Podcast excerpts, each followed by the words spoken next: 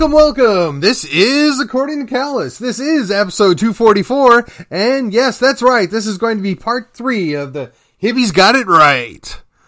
And war. What's it good for? Well, you know, the hippies, God bless them, were the last generation to have an organized anti war effort.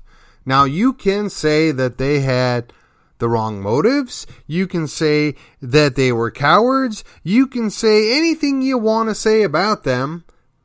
But they didn't want to go to war and they didn't think war was a good thing. And for whatever those reasons were, I got to tell you, they were right. And I know this is kind of an unpopular situation because, you know, I'm right of center, I'm a conservative. I'm a liberty conservative. I'm a libertarian conservative. I'm many, many things, but I'm not a warmonger. I'm not a neocon. I don't think that just because somebody doesn't have the government I think they ought to, that I should go in and overthrow that government. I don't think because somebody wants a communist government that I ought to depose them, bomb the hell out of their country, and tell them how great it is to not be a communist. I think they'll figure it out themselves. I think it, the less intervention that I get in, the better off we all are. But that just might be me. And again, I'm not saying that they had superior thought processing going on here. I'm not saying that they had noble cause. I'm just saying that they were anti war. And once upon a time, that was the Republican point of view. Once upon a time, that was the conservative view that we don't go into wars for no good reason, that we don't violate our kind of, they called it isolationism. I don't know if I agree with it. I could go with America First. I could go with uh, non interventionalism. I could go with trade with all, fight with none. I, I could go with any of those things which were a virtue, which were positive conservative viewpoints. World War I was brought about by progressives. World War II was brought about by authoritarian progressives. The Spanish American War was brought about by progressives. The Vietnam War was brought about by the Cold Warriors slash progressives. What brought about the last two wars that we've been involved in for ever, Afghanistan and Iraq, were the outgrowth of the neocon progressive axis where they went about looking for monsters to kill. And wouldn't you know it, those people took offense at it and did something a little below the belt in fighting back. We would call it blowback, but, you know, unless you're Rudy Giuliani, then you forget about that. And it's atrocious. It's terrible, but it's also war. Now, you could probably do three or four podcasts about war both the good and bad of it. You could delve into all the horrors and the negative things that happened during war and the aftermath of war. In fact, you could go back to our own war between the states, Civil War, War of Southern Succession. Whatever your color of choice of words is, is irrelevant. The fact of the matter is, is the South got provo- provoked and made a mistake to justify Mr. Lincoln's invasion. Both sides were wrong. Both sides paid a price. The South, or the Confederacy, paid a much steeper price. The same could be said over in Vietnam, which is honestly what most of the hippies were against. They didn't want to go over there to kill the yellow man. They didn't want to go over there to fight communism. I don't care what their motives were. The point in fact is is there was no reason for the United States to be over there. That's that's the crux of the argument. And honestly, it's a good argument. If Japan wouldn't have been goaded into attacking Pearl Harbor by our bad behavior beforehand, we might have avoided World War II. Yeah, I know, I know, that's dirty, that's messy, that was the last good war, whatever. That was the last war that we actually declared true. And then there was Korea. Eh, terrible thing. A lot of dead people, both sides of the aisle, for no reason other than to fight communism. And I don't say that to begrudge the individual soldier that went there because most of them believed they were dying for their country or they were making the world safe for democracy. They were brought in under the propaganda, under the schooling, under the education that they thought they were doing a noble cause. And honestly, I appreciate that and respect that a whole heck of a lot more than most other opinions. But let's jump forward.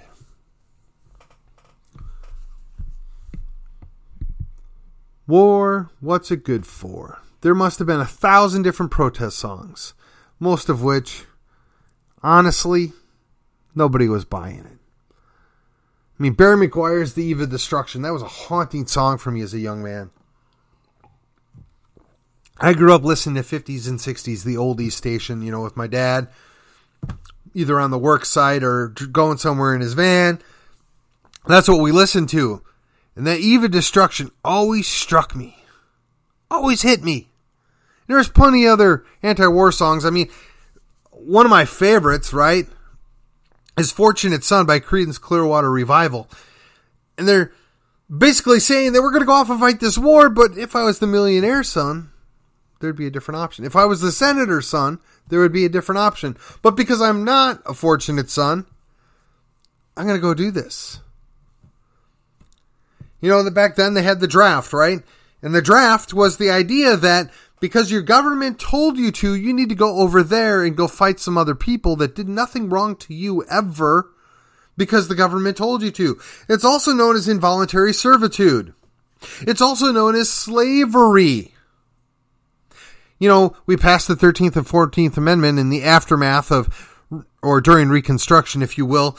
And though many of them did it under duress, those states that you know, ratified those amendments, the outcome was supposed to be that you couldn't put people in involuntary servitude. You couldn't enslave people. Unless, of course, they were convicted of crime, in which case you could put them in prison and enslave them there because that was okay. But they weren't supposed to be able to do that. But, you know, it had been violated multiple times before. In fact, Mr. Lincoln created a draft that the Supreme Court actually said, no, you can't do that. But then we found a way to go back and do it again via Congress. Because Mr. Lincoln did it without their authorization, apparently. But, so we have a draft, which we haven't used, and we still have something called the selective service, which means that your government, your country owns you.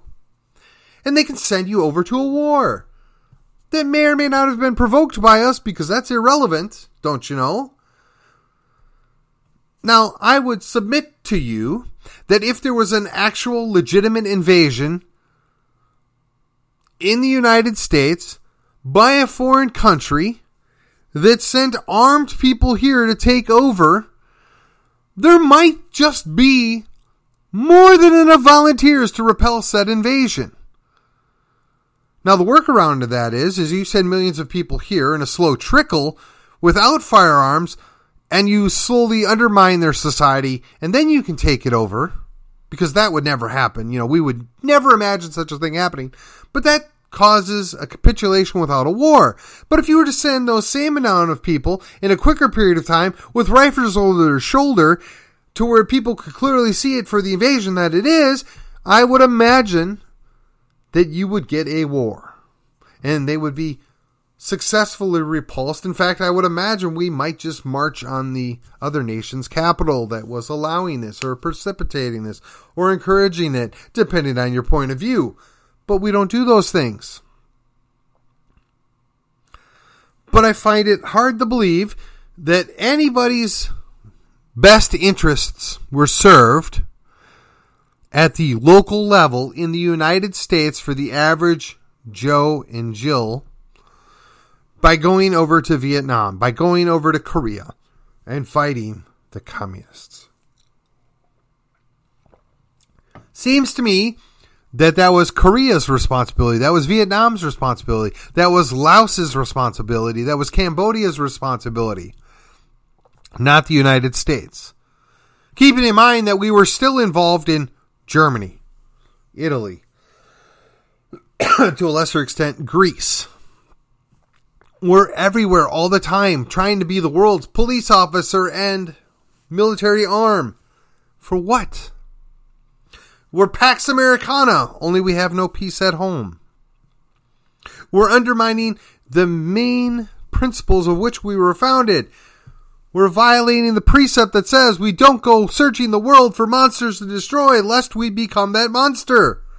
And if you want to go back to the song that I referred to in the previous episode, named Monster by Steppenwolf, if you will, they talk about the very thing that we've become a monster. Now, I don't know what's more scary. The fact that the hippies, who, I mean, most people from my generation dismiss them as a bunch of wackadoos, misinformed, misplaced values, whatever. Most people in Gen X kind of disregard them. But when they're right, they're right. Let's look at what positive things came out of Vietnam. Oh, wait, I can't think of any. Let's look at the positive outcomes of Korea.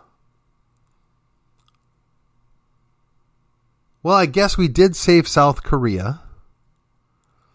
I'm not convinced that they wouldn't have been fine if we wouldn't have been there in the first place. But okay.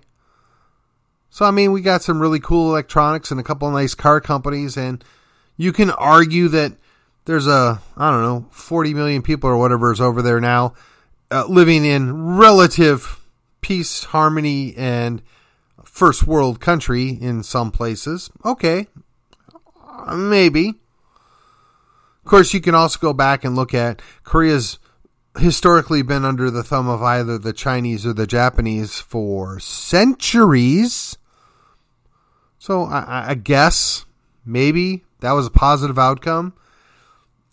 But I still think that was the Koreans' war to fight.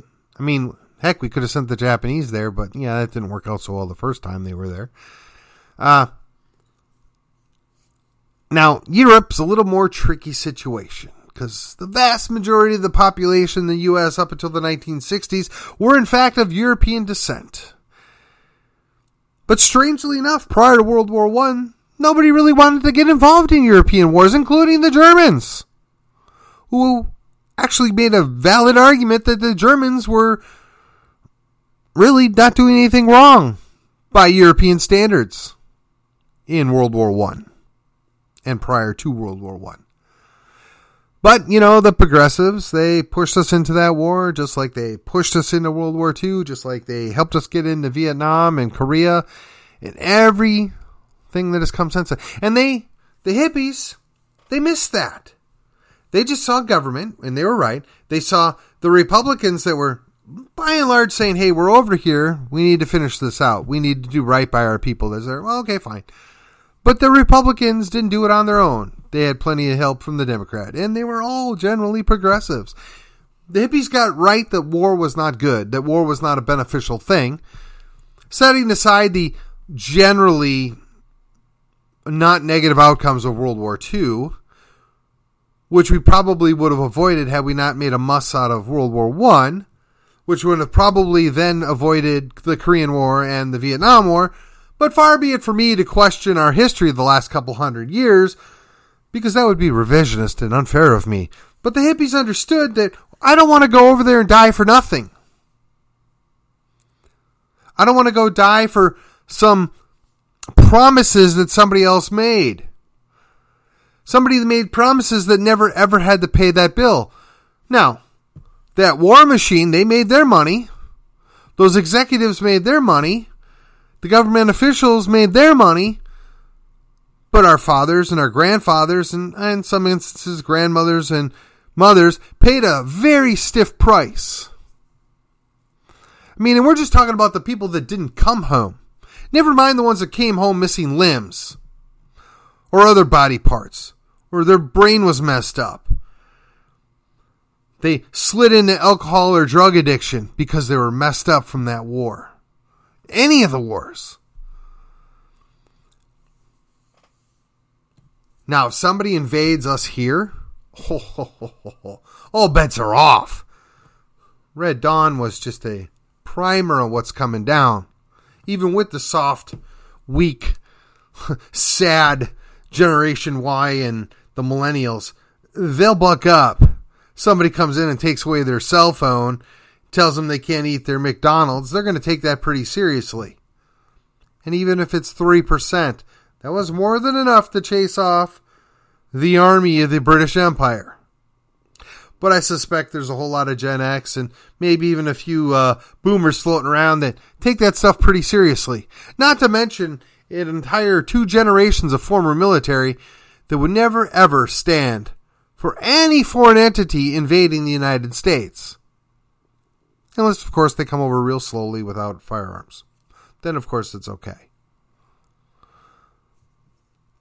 But again, we've gone over to Iran. Oh, I'm sorry, that's a lie. We haven't actually been in Iran, at least not officially. We've been in Iraq, Syria, Jordan, but don't talk about that. Israel, but don't talk about that. Egypt, certainly don't talk about that. Afghanistan, Pakistan, India, well, no, we can't admit that either. Saudi Arabia, where we have bases that, of course, provokes the uh, Muslim Brotherhood to get all antsy. Why are we in these nations? Why are we fighting these people? Yeah, okay. You're right. 13 guys came over here, took out the Twin Towers. Some might say they were on the bankroll of the CIA or the FBI, and I'm sure we knew all about them, but did nothing to stop it because, well, you know, it's what we wanted. We wanted to, you know, make some money, practice our warfighting skills, maybe uh, push those Soviets, or, oh, I'm sorry, the Russians around. I'm not convinced. I'm really not. I don't buy the official story, nor should you. I don't know that we'll ever know the truth, but I do know that basically there's two generations of men and some women that have gone over there in the sandbox and get shot at and then shooting at the other people that have suffered for what? Now that's not to say they didn't do good positive things while they were there. I'm just saying that maybe the reason why they were there wasn't real. I'm just saying maybe there was a false flag that brought us into a false situation that gave us an outcome that we knew from the start. What new government in Afghanistan? What positive reforms? They've gone back to the same tribal laden government run by Islam that they had for hundreds of years. They call it the graveyard of empires for a reason. Now they didn't successfully take out Alexander. He kind of did that to himself. They did fight off the Persians. They did fight off the Russians. They did fight off the British and they fought off the Americans. Now I suspect it was only because we showed restraint and we forced restraint on the Russians that they still exist. I mean, back in uh, 2002, I was all for turning it all into a glass pool. Little did I know how wrong I read that situation. Yo, an Islamic country was hiding an Islamic cleric that said bad things about the United States and maybe just maybe planned out a terrorist attack that maybe just maybe had some help by our very agencies that are supposed to be t- protecting us from that. Hey, but don't worry. They got to hire a bunch more agents, got a whole lot more money. And hey, their corporate masters got their money too. Don't you worry. It insured us of eight years of George W. instead of just four. It laid the groundwork for his replacement, the Big O. Look, spend a little time looking at history and question things. And that was the other thing the hippies really should have taught us. they said don't trust anybody over 30. Well, yeah, I've been over for 30 for 20 years, and I still don't trust people that are over 30. They said Question everything. Well, I still do, but what do they do? They said, uh, you know, the government's not on our side. No, they were right. We talked about that in episode one of this, right? Part one. Government. Don't trust them. But the reality of it all is, is it breaks down to war. They didn't want to be part of the war machine. They actively rejected the idea that they should go over to another country and fight another man's war. I can respect that. And again, I understand some of these people were cowards. Some of these people just didn't give a rip. They had misplaced priorities. I understand all of that. But let me ask you something. You're sitting at home. You're 19 years old. You're minding your own business. You just graduated high school. You're looking forward to a life filled with a pretty girl and a nice little house and maybe some kids. And then somebody shows up at your house and says, Your life is not your own. We're sending you to some country that you have no idea where it is. You can't even pronounce the name of it to go fight somebody that's never done anything to you because we said so. And oh, by the way, we're going to rip you out, tell you you have to go there for two to three years, and we're going to give you six to eight weeks worth of training to prepare you for the hellhole we're going to throw you in. Now, do you understand why some of these people would not be enthusiastic about that? Why some of them might question whether or not that was a good thing? Do you understand why they might be a little bit rebellious? Now, for those veteran brethren that I subscribe to, right? We're on the same team here. I did a couple years in the Navy. Granted, I served in peacetime, but I signed of my own volition. I gave up my life for two years to serve what I thought was the greater cause, my country, because I love my country. I gave an oath to support and defend the Constitution with no expiration date. But I had the crisis of confidence when I was in there when there were certain opportunities that maybe would have been available to me had I wanted to put in the effort. Could I realistically go to another country, or even my own country, and kill somebody else that I didn't even know because somebody else told me to? And I came to the realization I couldn't do it. That wasn't in me. But let me assure you, if I was serving on my ship with my shipmates and somebody came after that ship, I would have done everything and anything to repel those invaders or that attack. Whether I would have done it for my shipmates, whether I would have done it because of my orders, whether I would have done it because I was protecting the ship or protecting my country, you're damn straight I would have done it. Because that would have been my duty and I would took it very seriously. But if I got an order from anybody in my chain of command that said, Callus, you're at home, you're with your wife, you have a daughter, but your job is to go over here and go kill this person because we told you to. Man, I don't know if I could do it.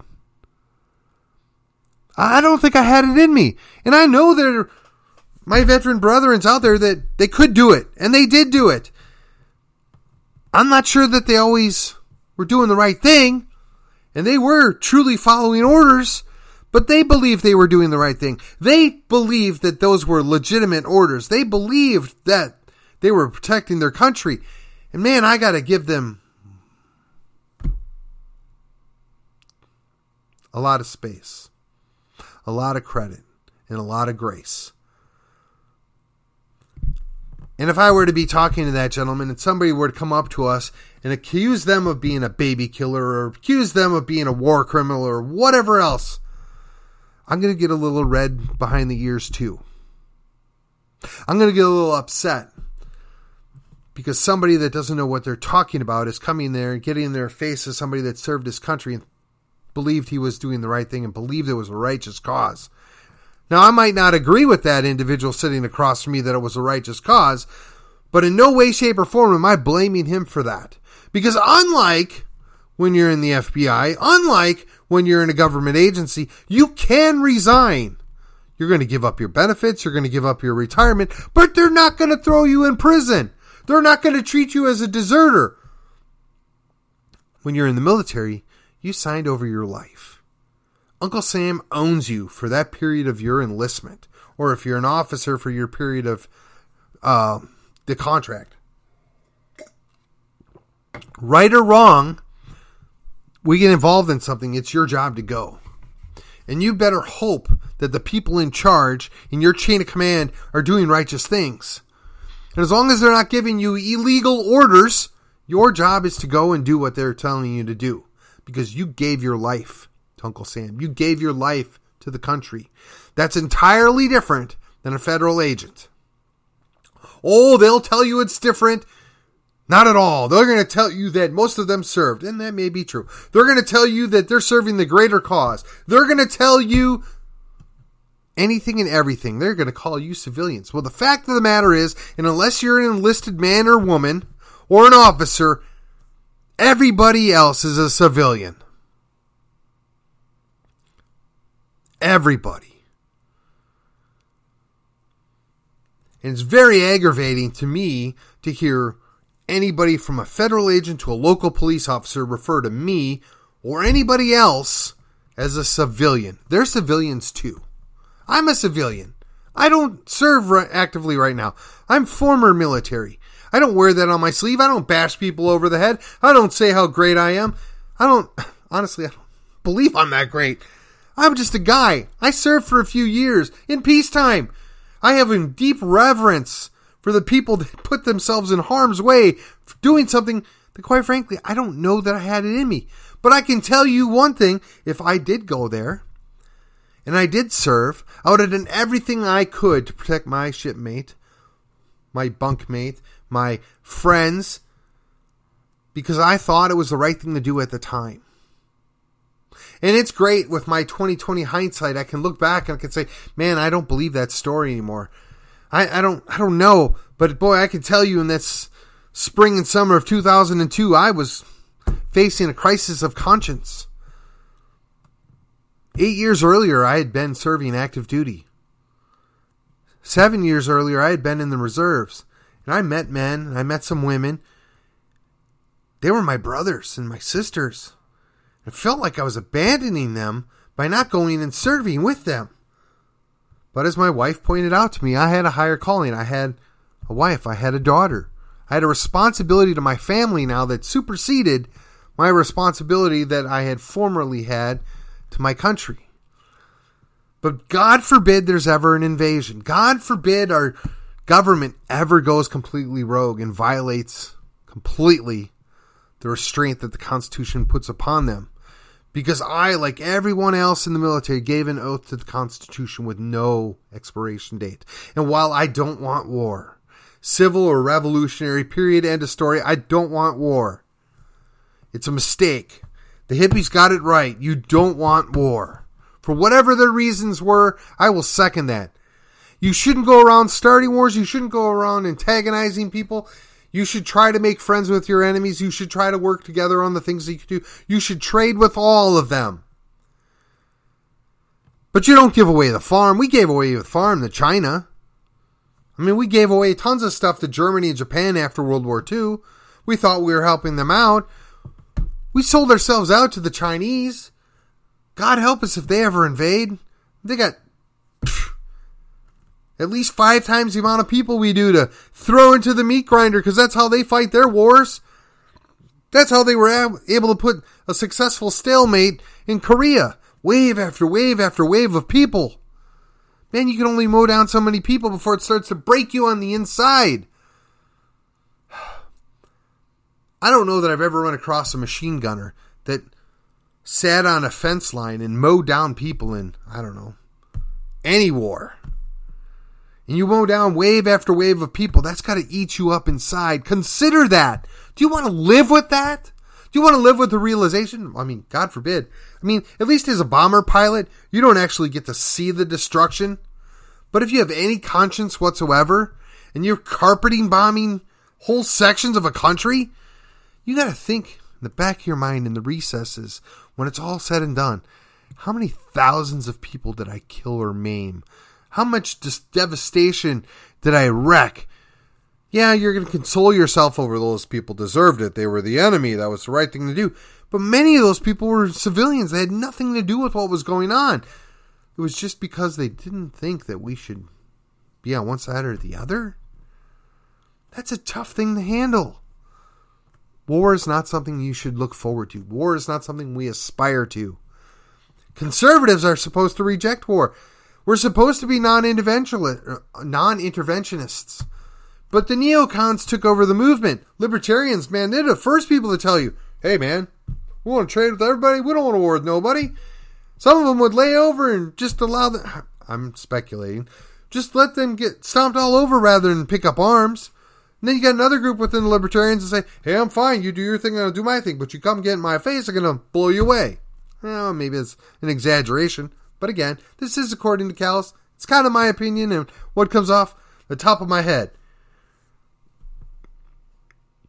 But let me ask you in the crux of this 30 minutes that I've gone over in this kind of stream of consciousness, have you been convinced? Do you think war is a good thing? Do you think this is something we should want? If you do, you might want to go get your head checked. It should be the last thing. It should be the very last straw. There should be no other recourse before we go to war. I mean, you just kill somebody because, well, they offended me? No! There's so many steps before you get there. The same should be true on the national level. Again, concept. The hippies got something right. This is uh, part three. War. Not something I'm looking good looking for. I suggest you shouldn't either.